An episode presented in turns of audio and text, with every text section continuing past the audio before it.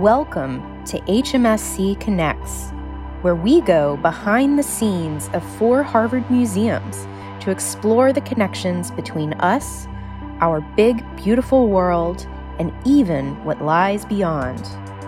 My name is Jennifer Berglund, part of the exhibits team here at the Harvard Museums of Science and Culture, and I'll be your host.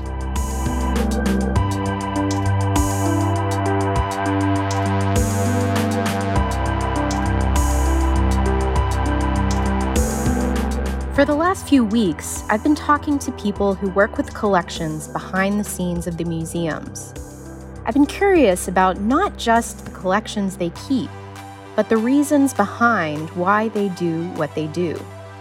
This week, I'm speaking with Dave Unger, Director of Administration and Operations for the Collection of Historical Scientific Instruments a museum containing a collection of instruments and tools of science collected by Harvard since 1672. Today, it's one of the three largest university collections of its kind in the world. But Unger's interest in tools started long before he came to Harvard. I wanted to learn more about where it all began.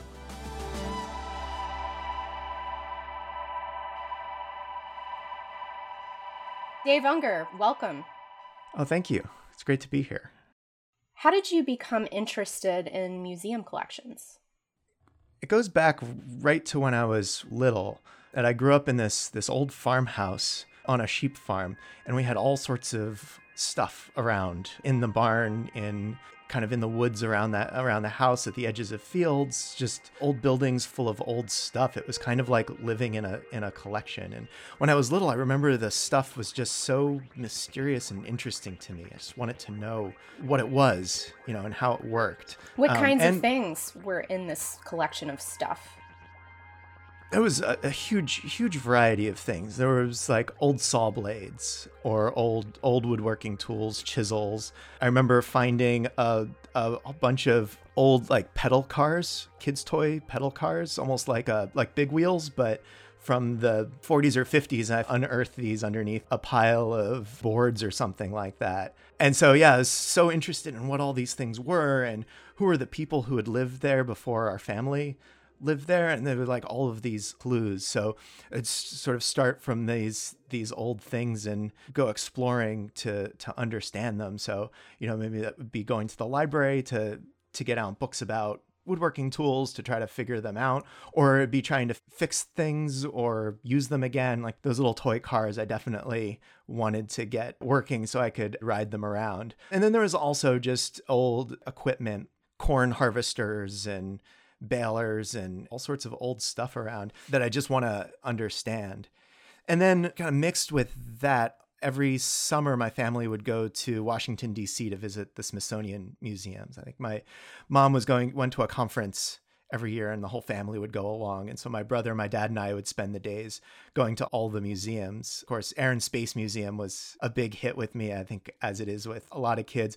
But then also the american museum of american history in the basement i think they've changed it now but they had this great collection of old model steam engines and and just a lot of tools and machines that that kind of looked like the stuff i was finding at home to some degree. So it was like this other place of seeing the things that were that were kind of for me toys or kind of part of the background, but but seeing them in this different context where they had, you know, lights on them and little labels that described what they were and people gathered around and look, looking at them. I think that that's like an early way I started to get interested in, in museums and, and collections.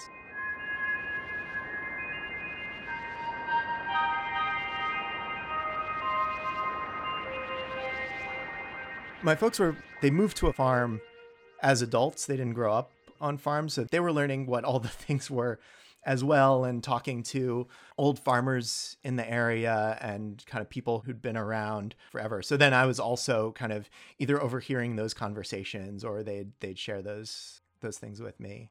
And definitely a lot of time spent with my folks digging stuff out. Probably some oversight of me crawling around in these big piles of rusty of rusty sharp things. Yeah, that makes sense. Did you ever learn about the people that owned these things? A little bit. I don't think I ever was uh, quite like disciplined enough to like put together the full story, but the people who first built the house that we lived in, it was built in the 1860s, were wool merchants and they had a carding mill, so processing wool, getting it ready to be spun in, into yarn. Um, and they had sheep.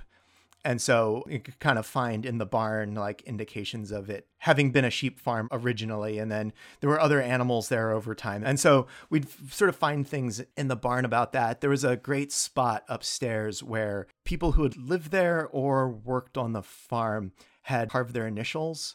Oh, cool. Over over, you know, 150 years, people had carved their initials there was some numbering. I don't know if they were numbering years or if they were actually counting hay bales put in the barn or something like that. But there were these like literal kind of messages from the people who had once worked there. That's so neat. I think that connection that artifacts can can create to people in the past that like the things themselves are interesting and sometimes beautiful or curious but i think what makes it even more powerful is that it's a something that people had held and used and was part of somebody else's life. And then it's traveled some path through time and come to your hand or into a collection or museum or a shed. And it's like a real thing that real people used in their lives. It creates such a such a great connection. I think that's something as I've become professionally involved in museums, that's continued to be really important to me is that that feeling of connection to people of the past.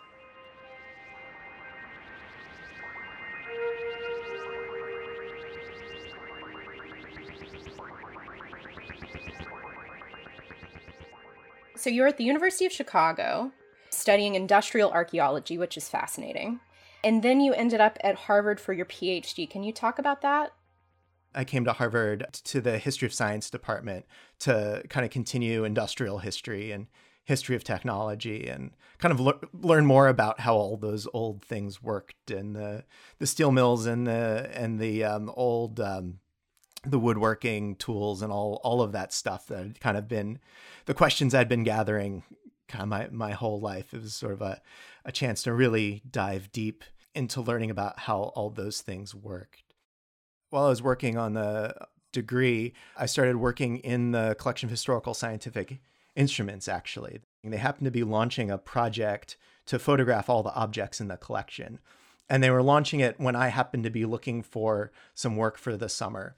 And I had done some photography. So I got a, a summer job photographing objects. And uh, it was just amazing to be able to go into the collection and see just the rows and rows of of stuff and it was like even more stuff to to learn what it what it did and and what it was and doing the photography I was going object by object first object on a shelf second object on the shelf first shelf, second shelf. And I ended up doing that for several years while I was in graduate school and kind of gradually got more and more interested in the museum work. And so as I was finishing up, I realized I wanted to work in museums as opposed to going kind of a regular academic route.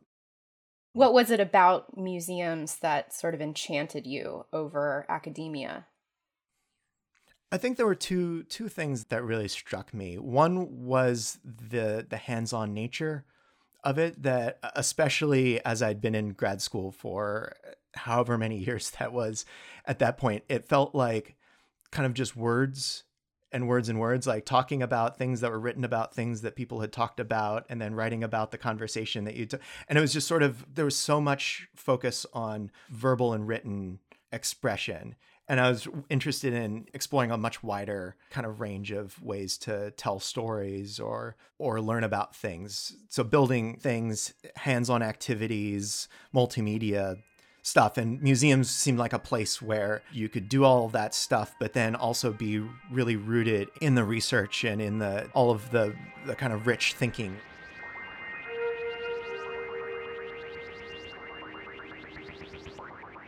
why are museum collections valuable? And particularly, why is it valuable to preserve scientific instruments? Generally, I think preserving objects from the past are important in a in a number of different ways. Part of it is there's an informational aspect that there's things about the past that nobody writes down because it's too obvious. It's just like the day-to-day life, like just how you how people do things, how people move around, how they get things done. So much of that is too it's just too obvious to write down, or the people who are doing it aren't people who write a lot of things down. There's lots of reasons why a lot of that story doesn't end up in other kinds of historic records, letters or government reports or or any of that that kind of thing. So the objects are really important for preserving that information or rediscovering that information. And scientific instruments are a special case of that, that there's so much about how science is done on just a day to day basis, like people in, in labs, at workbenches, or even at their desks, where in the classrooms, wherever they're doing their work, and they're surrounded by stuff, and that stuff shapes what they do, like how they go about their business. And then it also shows you all sorts of subtle things about how those people think about the world, how they think about their work, how they think about learning about the world or teaching about how the world In works. what way? A great example, one of our kind of star objects is an orrery, which is a, a, model of the solar system. It was a mechanical thing. All the planets go around the sun and they all turn with, with their moons and, and whatnot. It shows how, how the solar system works. Sort of straightforward. But when you kind of dig into it, it's a very specific kind of idea about the universe, that the solar system, that it's all predictable, right? That it's all moving according to a clockwork. It's like literally taking this idea of a clockwork universe and building an object that shows you that.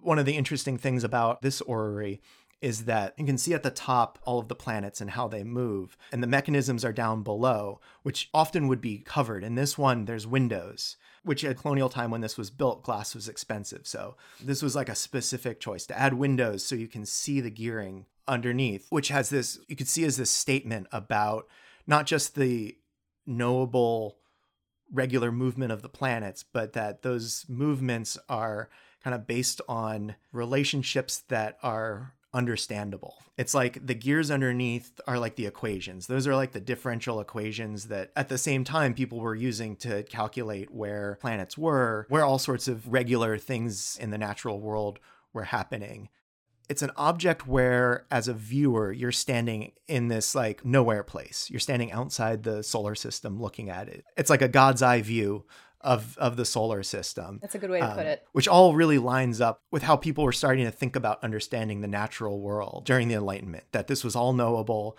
that equations were kind of behind everything that as a scientist you could have this kind of view from nowhere and understand it all. So all of that kind of philosophy is embodied in that object. That sort of understanding is kind of encoded in any of the objects. Um, it's just a lot harder to see with the more recent ones. Do you have a favorite object?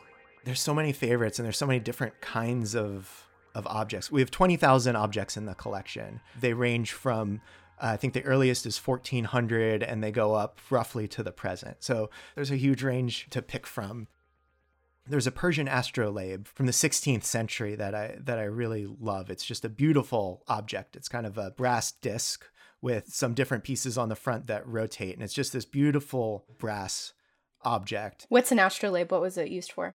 An astrolabe basically shows the relationship between time and where things are in the sky, the stars, the sun, and, and sometimes the moon. And so from that relationship, you can calculate lots of things. There was a early modern text that listed some thousand different uses for an astrolabe. So you could calculate where a particular star would be on a certain day and time, or you could make observations of the sky and calculate what time it is. You could use it for navigation. You could use it for surveying. There was there was a huge, huge number of uses for it. So it's just this really interesting, dense calculating machine that can really tell you a lot about the world. And one of the things that I love about it is that the mechanics of it are really simple and the basic usage is something that is completely understandable. So I sat down and spent some time and learned how to how to actually use it for some of the the simple operations. And there is something amazing about taking this object, you know, wearing gloves, of course, but taking this object from, you know, maybe 1590 and using it to calculate like what time the sun is going to set today in Cambridge. Can use that and then calculate it out and then, you know, look up the time of sunset or wait for the sun to set and it's right which is just amazing to me. It's, it's it's like a simple thing, but being able to to actually kind of manipulate that object and this thing that has been used for centuries. That's so cool. As you were sort of saying before about the farm equipment in your barn, you know, being able to hold something that someone from the past held and used, you yes. know, it's crazy to think about. Yeah. We also have a different kind of calculating object that was actually owned by Galileo. Wow. That his personal instrument maker made and he, he made it to send to somebody he was hoping to get a job from. But it's this object that like Galileo held and now we have it in our collection and you know it's right there on display and you you can see it. What does um, it feel like to hold something like that?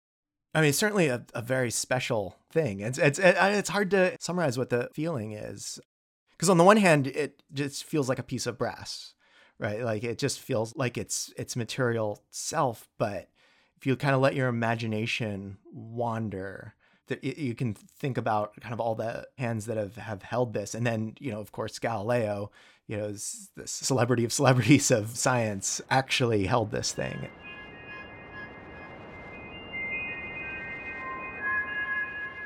Why do you love your job? It's great to be able to move back and forth between so many different kind of kinds of work and kinds of thinking. So being involved in the actual objects and all of the the kind of care and feeding of of the objects, thinking about public outreach and and exhibits, uh, and then also engaging with classes and with the history of science department that are sort of fully in that academic realm. So it's an interesting job that allows me to kind of move back and forth between all of those different worlds, all of which are important to me. And you know, I've never wanted to, uh, never been good at choosing between them. So it's great to kind of have them all in one place. Well, Dave Unger, thank you so much for doing this. This has been great. Uh, I've enjoyed it. This is great. Thanks.